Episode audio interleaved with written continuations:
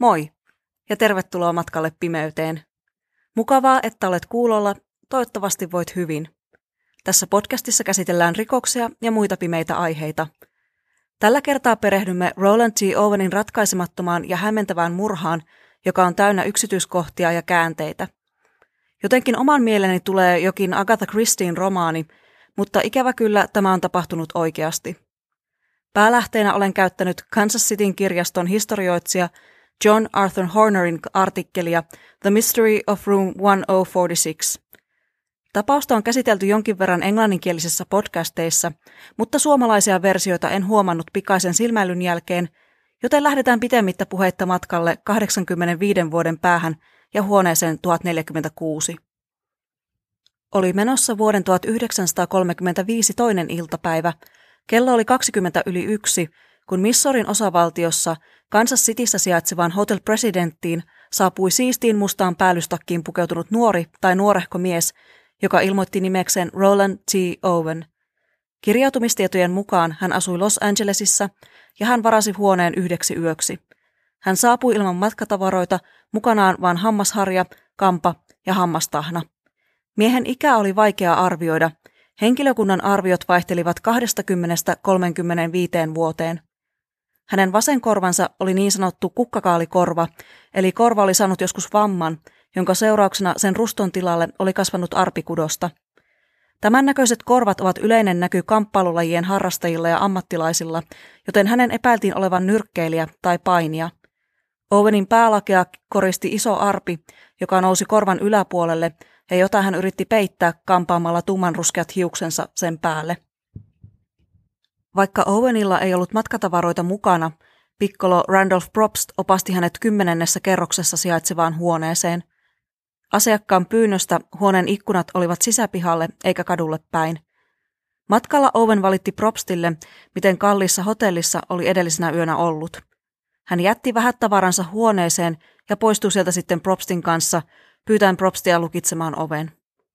Myöhemmin siivoja Mary Soptic saapui siivoamaan huonetta 1046 ja Owen oli palannut päästämään hänet sisään. Soptik kuvaili myöhemmin poliisikuulustelussa, että huoneen asukas vaikutti olevan huolissaan tai peloissaan jostain ja halusi pysytellä pimeässä. Sälekaihtimet oli suljettu tiukasti ja ainoa huoneessa oleva valo tuli pöydällä olevasta lampusta, joten huoneessa oli hämärää ja tilanne pysyi samana koko hänen hotellissa olonsa ajan. Owen poistui kesken siivoustöiden ja pyysi Soptikia olemaan lukitsematta ovea, koska odotti ystäväänsä, jonka oli määrä saapua aivan pian. Noin neljältä iltapäivällä Mary Soptik palasi huoneeseen tuomaan puhtaita pyyhkeitä ja huomasi oven olevan auki ja Owenin makavan pimeässä huoneessa sängyllä täysissä pukeissa. Käytävältä tuleva valo valaisi kirjoituspöydällä olevan viestin. Don, palaan 15 minuutissa. Odota. Ei ole tietoa, puhuiko Soptik tuolloin jotain Owenin kanssa. Seuraavana aamupäivänä, eli tammikuun kolmantena puoli yhdentoista maissa, Soptik saapui siivoamaan huonetta 1046. Hän avasi oven yleisavaimella, koska se oli lukittu ulkoa päin, ja löysi yllätyksekseen Owenin istumasta pimeässä. Puhelin soi ja Owen sanoi soittajalle, ei Don, en tahdo syödä. Ei ole nälkä. Olen juuri syönyt aamupalan ja toisti hetken päästä, ei, minulla ei ole nälkä. Tämän jälkeen Owen kyseli Soptikilta tämän työstä ja hotellista. Oliko kyseessä huoneistohotelli ja vastasiko Soptik koko kerroksen siivoamisesta? Hän myös valitti uudestaan kallista hotellista, jossa oli yöpynyt ennen presidenttiin tuloa. Soptik vei likaiset pyyhkeet mukanaan ja tuli tuomaan puhtaita neljän maissa. Tällöin hän kuuli huoneesta kahden miehen puhetta, ja kun hän koputti oveen, möreä miesääni kysyi, Kuka siellä? Kun Soptik kertoi tuovansa puhtaita pyyhkeitä, sama mies vastasi, etteivät he tarvitse pyyhkeitä, vaikka niitä ei tuolla hetkellä ollut huoneessa ollenkaan. Samana iltapäivänä Jean Owen, joka ei siis ollut sukua Roland T. Owenille, saapui Kansas Cityin. Hänellä oli tarkoituksena mennä illalla ulos paikakunnalla työskennelleen poikaystävänsä kanssa, mutta tunsikin itsensä sairaaksi ja päätti majoittua Hotel Presidentissä huoneessa 1048 – Poliisikuulustelussa hän kertoi myöhemmin kuullensa majoittumisyönään kahden miehen ja kahden naisen ääntä, jotka pitivät mekkalaa ja riitelivät kova äänisesti. Hissiä hoitanut Charles Blotcher saapui yövuoroon puolen yön maissa ja kertoi, että huoneessa 1055 oli pidetty sinä yönä melko rehakkaat bileet, joten voi olla, että Jean Owenin kuulemat äänet olivat peräisin sieltä. Kolmen mennessä yöllä hotelliin saapui Blotcherin mukaan nainen, joka vieraili hotellissa usein eri miesten kanssa ja jota hotellin henkilökunta epäili prostituoiduksi. Nainen oli mennyt kymmenenteen kerrokseen ja viiden minuutin päästä Blotcher oli kutsuttu uudestaan samaan kerrokseen. Nainen ihmetteli, miksei hänen asiakkaansa ollut huoneessa 1026 ja olisiko hän muistanut huoneen numeron väärin. Ehkä oikea huone olikin 1024, koska sieltä näkyy valoa.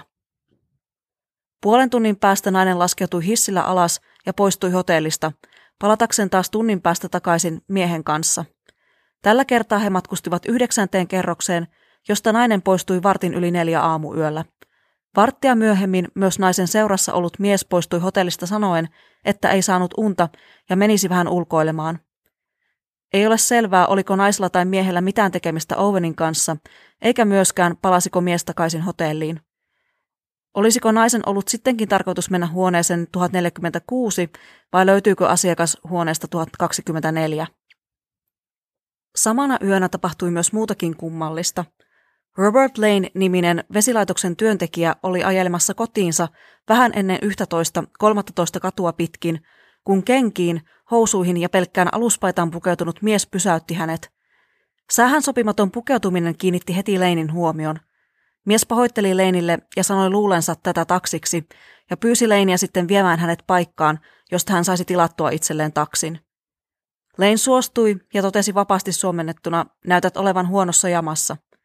Tapan sen paskiaisen huomenna, mies vastasi ja istutui kyytiin. Alkuperäisessä lehtiartikkelissa kirosana oli jätetty kertomatta, mutta luultavasti jotain tuon tyylistä se olisi varmaan ollut. Ajomatka kului hiljaisuudessa. Len katseli takapenkillä istuvaa matkustajaa peilin kautta ja huomasi miehen saamat vammat. Hänen käsivarressaan oli syvä naarmu ja hän piteli käsiään aivan kun olisi yrittänyt tyrehdyttää niissä olevaa verenvuotoa. He saapuivat 12 kadun ja Trust Avenuen risteykseen ja nähdessään kadulle pysäköidyn tyhjän taksin, mies kiitti Leiniä kyydistä ja hyppäsi autosta ulos. Hän aukaisi taksinkuljettajan puoleisen oven ja töyttäsi torvea, jolloin läheisessä ravintolassa ollut kuljettaja juoksi paikalle. Lane puolestaan jatkoi matkaa kotiinsa. Myöhemmin hän tunnisti kyydittäneensä Roland T. Owenia ja kertoi tästä poliisille. Poliisi kuitenkin sivutti tämän lausunnon, koska ajateltiin, että miehen vähäinen vaatetus olisi huomattu, kun hän olisi saapunut hotelliin. Katselin vähän kaupungin karttaa, jotta hahmottaisin missä päin miehet olivat, ja heidän yhteinen matkansa kesti vain parin korttelin verran – Risteyksestä, johon mies jätettiin, olisi Hotel Presidentille noin puolentoista kilometrin matka. Tammikuun neljännen päivän aamuna kello seitsemän hotellin puhelinvaihteen hoitaja Della Ferguson huomasi, että huoneen 1046 puhelin ei ollut pidikkeessään kiinni, vaikka kukaan ei käyttänyt sitä. Piccolo Randolph Probst, joka oli opastanut Owenin huoneeseen kaksi päivää aikaisemmin, meni Fergusonin pyynnöstä huomauttamaan asiasta Owenille – Huoneen ovi oli lukossa ja siinä roikkui älä häiritse lappu. Probst koputti ovelle, mutta ei saanut vastausta. Hän koputti uudestaan, jolloin matala ääni käski häntä tulemaan sisään. Tämä ei onnistunut, koska ovi oli lukossa eikä Probstilla ollut avainta mukanaan, joten hän koputti uudestaan, jolloin ääni sanoi, laita valot päälle. Probst koputti vielä seitsemän tai kahdeksan kertaa, jonka jälkeen hän huusi, laittakaa puhelin takaisin paikalleen. Tähän hän ei saanut vastausta. Hän palasi hotellin aulaan kertomaan Fergusonille, että huoneen asukas oli varmaankin kännissä ja ehkä kannattaisi lähettää joku toinen ylös vaikkapa tunnin päästä, jos tilanne jatkuisi samana. Puoli yhdeksän maissa pikkolo Harold Pike lähti suorittamaan samaa tehtävää. Ovi oli lukittu ulkopuolelta, mutta Paikilla oli mukanaan yleisavain, jolla pääsi huoneeseen. Owen makasi pimeässä huoneessa sängyllä alastomana ja Paikin arvion mukaan humalassa – Puhelin löytyi lattialta ja sen pidike oli kaadettu pöydälle. Hän asetteli tavarat takaisin paikoilleen ja poistui huoneesta lukiten oven perässään. Puoli yhdentoista tienoilla puhelinvaihteen päähoitaja Betty Cole sai ilmoituksen, jonka mukaan huoneen 1046 puhelin oli taas pois paikoiltaan. Tällä kertaa huoneeseen meni Randolph Probst, joka aukaisi huoneen yleisavaimella, kun ei saanut koputuksilleen vastausta. Älä häiritse lappu oli edelleen paikoillaan. Probst kuvaili näkemänsä näin. Kun astuin huoneeseen, mies oli noin 60 senttimetrin päässä ovesta polvillaan ja kyynärpäät maassa pidellen päätään käsissään. Huomasin, että hänen päässään oli verta. Sitten laitoin valot päälle, pistin puhelimen paikoilleen ja katselin ympärilleni. Silloinen verta seinillä, sängyllä ja kylpyhuoneessa. Tämä säikäytti minut, joten poistuin huoneesta välittömästi ja menin alakertaan. Probst ilmoitti löydöstään apulaisjohtaja M.S. Weaverille. Myös Percy Tyrrell-niminen mies lähti heidän kanssaan huoneeseen, mutta tällä kertaa ovea sai auki vain kymmenisen senttiä, koska Owen oli lyhistynyt sitä vasten. Owenin ranteet ja nilkat oli sidottu ja kaulankin ympärillä oli naru. Mustelmat kaulalla osoittivat, että häntä oli kuristettu. Hänen rinnassaan olevista viiltohaavoista valui verta ja yksi iskuista oli puhkonut keuhkon. Hänen kallonsa oli murtunut oikealta puolelta useiden iskujen takia. Veritahroja oli sängyllä ja seinillä sekä katossa. Owenia oli kidutettu rajusti ja hän oli hädintuskin tajuissaan, kun poliisit ja tohtori Flanders saapuivat paikalle. Flanders vapautti Owenin kädet, jolloin hän aukaisi kylpyammeen hanan. Flanders kuitenkin sulki sen. Etsivä Ira Johnson kysyi Owenilta, kenen kanssa tämä oli ollut huoneessa ja kuinka hän oli saanut vammansa – Owen vastasi, että ei kenenkään kanssa ja että oli kaatunut ammetta vasten. Hän ei ollut yrittänyt itsemurhaa. Tämän jälkeen Owen menetti tajuntansa. Hänet kiiretettiin sairaalaan, mutta oli vajonnut koomaan jo ennen sinne pääsemistään. Tammikuun viides päivä hieman keskiyön jälkeen Owen kuoli tulematta tajuihinsa. Huoneeseen 1046 saapuneille etsiville alkoi pian selvitä, miten omituisesta tapauksesta oli kyse – kaikki Owenin vaatteet oli viety, kuten myös hotellin pyyhkeet, saippua ja shampoo. Huoneesta löydettiin solmion merkkilappu, hiuspinni, hakaneula, sytyttämätön tupakka ja pieni avaamaton rikkihappopullo. Siellä oli myös kaksi vesilasia, josta toinen löytyi lavuaarin päällä olevasta hyllystä. Toinen oli lavuaarissa ja siitä puuttui palanen. Puhelinpöydän lasipinnalta löytyi neljä pientä sormenjälkeä, joiden arveltiin kuuluvan naiselle. Koska mitään asetta ei löytynyt ja Owen oli sidottu, itsemurhan mahdollisuus suljettiin nopeasti pois tutkimuksista. Tohtori Flanders päätteli päähaavan hyytymisen ja huonekalujen päällä olleiden veritahrojen kuivumisen perusteella, että hyökkäys olisi tapahtunut kuusi tai seitsemän tuntia ennen kuin Owen löydettiin. Los Angelesin poliisiin otettiin yhteyttä, jolloin selvisi, että Roland T. Owen oli keksitty nimi – Hotellissa, jossa Owen oli majoittunut aikaisemmin ja jonka kallista hinnoista hän oli valittanut, hän esiintyi nimellä Eugene K. Scott. Tämäkin nimi oli tekaistu. Owen Scottin ruumis laitettiin näytille hautaustoimistoon, jossa sitä kävi katsomassa seuraavana päivänä 50-300 ihmistä. Tieto tunnistamattomasta vainajasta kiiri nopeasti pitkin maata ja Kansas Cityn poliisille sateli yhteydenottoja kadonneiden nuorten miesten omaisilta – Poliisi myös välitti viestiä eteenpäin toisten kaupunkien poliisilaitoksille. Kansas Cityssä asunut Ernest Johnson tunnisti Owen Scottin serkuksen Harviksi, mutta sitten Ernestin sisko tuli kertomaan, että Harvey oli kuollut jo viisi vuotta aiemmin. Painipromottori Tony Bernardi muisteli nähneensä vainajan useampia viikkoja aiemmin, kun tämä oli halunnut ilmoittautua painiotteluun. Nimekseen hän oli ilmoittanut Cecil Werner, ja hän kertoi painimansa Charles Loch-nimisen miehen tiimissä – Lohille näytettiin kuva Owen Scottista, mutta mies ei näyttänyt hänestä tutulta. Poliisi jatkoi tutkimuksia, mutta pari muuta henkirikosta veivät resursseja ja alkoi vaikuttaa siltä, että Owen Scottin tapaus olisi muuttumassa kylmäksi. Maaliskuun kolmas päivä lehdessä ilmoitettiin, että tunnistamaton vainaja haudattaisiin seuraavana päivänä nimettömään hautaan. Silloin anonyymi soittaja, jonka on erässä lähteessä kerrottu olevan mies, otti yhteyttä hautaustoimistoon ja pyysi, että Owen Scottia ei haudattaisi vielä. Hän maksaisi miehelle kunnon hautajaiset ja lähettäisi rahat pian hautaustoimistolle. Yhdessä lähteessä kerrottiin, että soittaja halusi Owen Scottin tulevan haudatuksi Memorial Park hautausmaalle lähelle soittajan siskoa. Hän sanoi, että vainaja oli pettänyt tytön, jonka kanssa oli luvannut mennä naimisiin. Soittaja oli todistanut tätä tapahtumaa kun he olivat tavanneet kolmestaan Hotel Presidentissä. Petturit saavat yleensä ansionsa mukaan, mies oli sanonut ja lopettanut puhelun. 20 päivää myöhemmin luvatut rahat saapuivat kirjekuoressa sanomalehteen käärittyinä. Haudalle tilattiin myös 13 ruusua, joiden mukana oli kortti, jossa luki ikuisesti rakastain Louise. Hautajaisiin osallistui papin lisäksi vain poliiseja. Poliisit myös partioivat hautaa jonkin aikaa haudankaivajiksi naamioituneena, mutta mitään epäilyttävää ei tapahtunut. Hautauksen jälkeen nimettömäksi jäänyt nainen soitti paikalliseen sanomalehteen ja sanoi, Roland T. Owenia ei haudattu nimettömään hautaan.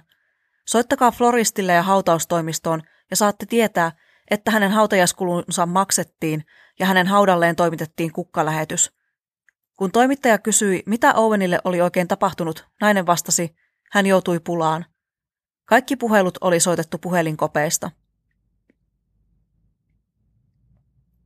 Yli puolentoista vuoden päästä tutkimukset lähtivät uudelleen käyntiin, kun eräs nainen luki lehtijutun Owen Scottista ja huomasi vainajan muistuttavan hyvin paljon hänen ystävänsä Ruby Ogletreen poikaa Artemusta. Artemus oli nähty viimeksi huhtikuussa 1934, kun hän lähti kotoaan Alabaman Birminghamista. Tämän jälkeen hänestä ei ollut kuulunut, kunnes seuraavana keväänä perhe sai kaksi koneella kirjoitettua kirjettä, ensin Chicagosta ja sitten New Yorkista. Jälkimmäisessä kirjeessä kerrottiin, että Artemis olisi seilaamassa kohti Eurooppaa. Kirjat herättivät äidin epäilykset, sillä Artemis ei osannut kirjoittaa koneella, eikä niissä käytetty kieli vastannut hänen poikansa kirjoitustapaa. Elokuussa 1935 Ruby oli saanut puhelun Tennesseein osavaltiossa olleelta Jordan-nimiseltä mieheltä. Mies kertoi, että Artemis oli Kairossa, eikä pystynyt kirjoittamaan perheelleen, koska oli menettänyt peukalonsa taistelussa, jossa oli pelastanut soittajan hengen. Artemis oli naimisissa varakkaan naisen kanssa ja voi mainiosti. Mies oli puhunut Rubin mukaan levottomasti, mutta oli kuitenkin vaikuttanut siltä, että tuntisi hänen poikansa. FBIn johtaja J. Edgar Hooverin ja Kairon viranomaisin otettiin yhteyttä, mutta Artemusta ei ollut löydetty. Lehtijutun nähtyään Ruby Ogletreelle selvisi, mitä hänen pojalleen oli käynyt. Marraskuun toinen päivä vuonna 1936, lähes kaksi vuotta Hotel Presidenttiin saapumisensa jälkeen, Roland Owen alias Artemis Ogletree tunnistettiin viimein virallisesti. Hän oli syntynyt vuonna 1915 ja oli näin ollen kuollessaan vain 19-vuotias. Perheeseen kuului hänen ja vanhempien lisäksi isosisko ja isoveli. Hänen päässään ollut iso arpi oli peräisin lapsena saadusta palovammasta, jonka oli aiheuttanut kuuma rasva. Tutkimusten myötä saatiin selville, että Ogletree oli majoittunut myös kolmannessa hotellissa Kansas Cityssä ja oli tuolloin jakanut huoneen miehen kanssa. Voisiko tämä mies olla salaperäinen Don, jonka kanssa Ogletree oli puhunut puhelimessa? Vuonna 1937 mies, joka oli käyttänyt keksittyä nimeä Donald Kelso, pidätettiin New Yorkissa nuoren miehen murhasta. Murhassa oli ilmeisesti jotain yhteneväisyyksiä Ogletreen murhan kanssa, mutta tutkimukset eivät johtaneet mihinkään. Niin paljon kysymyksiä, niin vähän vastauksia. Miksi Ogletree matkusti Valen nimellä ja mitä hän teki Kansas Cityssä? Liittyivätkö hotellista neljän maissa yöllä poistuneet mies ja nainen mitenkään hänen murhaansa? Jos tohtori Flandersin arvio kuolinajasta pitää paikkansa, se täsmäisi heidän poistumisaikansa kanssa. Entä poistuiko noihin aikoihin hotellista muita henkilöitä ja kuinka paljon liikennettä hotellissa ylipäätään oli sinä yönä? Keitä olivat Jordan, Don ja Louise? Oliko Don hautajaisten maksaja ja möröjä ääninen mies huoneessa 1046? Olivatko Jean Owenin yöllä kuulemat äänet sittenkin peräisin Ogletreen huoneesta? Ja ehkä tärkeimpänä kysymyksenä, miksi Ogletree murhattiin? Ehkä kyseessä oli hylätyksi tulleen naisen kosto, ehkä Ogletree oli sekaantunut järjestäytyneeseen rikollisuuteen. On spekuloitu, että Don ei olisikaan miehen etunimi, vaan mafiapäälliköistä käytetty titteli. Joidenkin teorioiden mukaan Ogletree olisi joutunut velkojien uhriksi, onpa mahdollisena motiivina väläytelty myös homoseksuaalisen suhteen peittelyä. Viimeisin käänne tapahtui 2000-luvun alussa, kun John Arthur Horner, jonka artikkeliin tämä jakso suurilta osin perustuu, sai puhelun tuntemattomalta henkilöltä. Soittaja kertoi, että oli järjestellyt hiljattain menehtyneen iäkkään henkilön tavaroita, kun oli löytänyt laatikollisen täynnä Ogletreen murhaa käsitteleviä lehtileikkeitä. Leikkeiden seassa oli myös jotain muuta, joka liittyi murhaan. Soittaja ei suostunut kertomaan, mitä se oli. Kiitoksia matkaseurasta. Jos minulta kysyttäisiin, mille tapaukselle haluaisin nähdä ratkaisun, niin Artemis Ogletreen murha olisi listan kärjessä. Tässä tapauksessa on niin paljon pohdittavaa. Jäin itse miettimään, miksi Ogletreella oli niin vähän matkatavaroita mukanaan, jos hän oli ollut reissussa jo edellisestä vuodesta saakka. Kuvittelisi, että hänellä olisi ollut mukanaan edes vaihtovaatteet. Erässä lähteessä tosin mainittiin, että hotellissa, jossa hän majoittui ennen presidenttiin tuloa, hänellä olisi ollut matkalaukku mukana, mutta mitä sille tapahtui? Vaikka tapauksen ratkeaminen tuntuu hyvin epätodennäköiseltä näin monien vuosien jälkeen, elättelen silti toiveita, että näin kävisi. Elättelen myös toiveita, että saan viedä sinut matkalle pimeyteen myös jatkossakin. Pidä huolta itsestäsi. Moi moi!